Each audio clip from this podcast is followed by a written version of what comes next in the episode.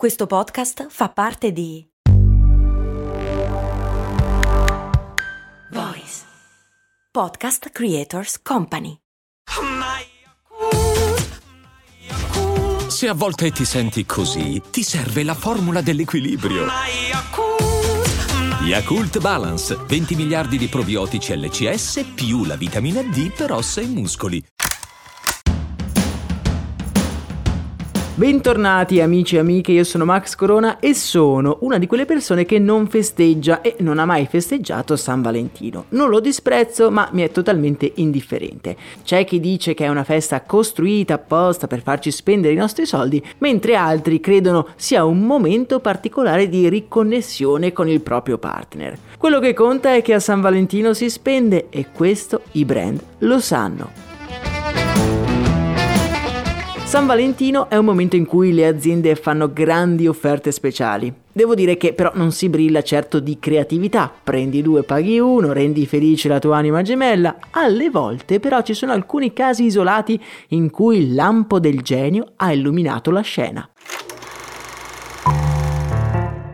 La tradizione di San Valentino risale al 496 d.C., quando l'allora papa Gelasio I volle porre fine ai Lupercalia, gli antichi riti pagani dedicati al dio della fertilità Luperco. Ma perché questa scelta? Che cosa avevano di male questi riti pagani? Beh, amici miei, queste feste non erano proprio coerenti con la morale cristiana. In particolare, il clou della festa si aveva quando le matrone romane si offrivano spontaneamente alle frustate di un gruppo di giovani nudi devoti al selvatico fauno Luperco.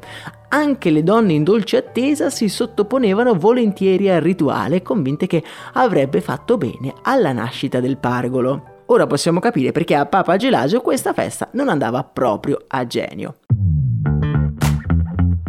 Decise quindi di abolirla e di creare una nuova festa dell'amore e decise di spostarla al giorno precedente dedicato a San Valentino, facendo diventare in un certo modo il protettore degli innamorati. È però solo verso la fine dell'Ottocento negli Stati Uniti che la festa diventa davvero commerciale, seguendo l'alba dell'epoca dei consumi del Novecento. Cartoline, cioccolatini, cene, San Valentino diventa l'occasione per riconnettersi con il proprio partner, comprando qualcosa.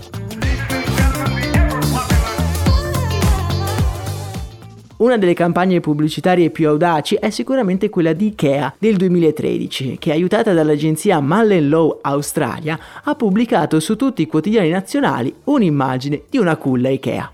Vabbè, niente di che, mi direte voi, una culla a San Valentino, una gran bella trovata, e invece le scritte in piccolo fanno la differenza. La culla è gratis per tutti i bambini che nasceranno esattamente il 14 dicembre, ovvero 9 mesi di distanza da San Valentino, sottintendendo così che il concepimento sia avvenuto proprio nel giorno in cui la pubblicità veniva pubblicata. Interessante soprattutto perché credo che Ikea non abbia dovuto sbossare neanche una culla, ma chi è che conserva una pubblicità per 9 mesi non sapendo neanche se gli servirà?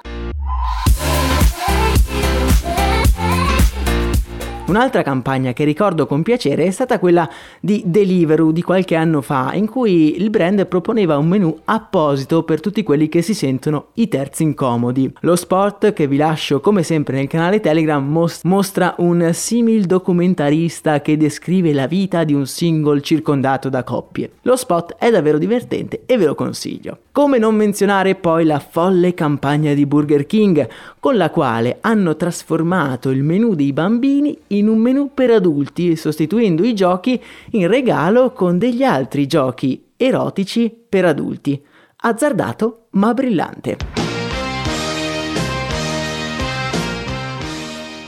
E voi che mi dite? Cosa fate in questa giornata sì consumistica, ma anche una buona scusa per concedersi una cenetta fuori? Per oggi è davvero tutto, un abbraccio e un saluto da Max Corona.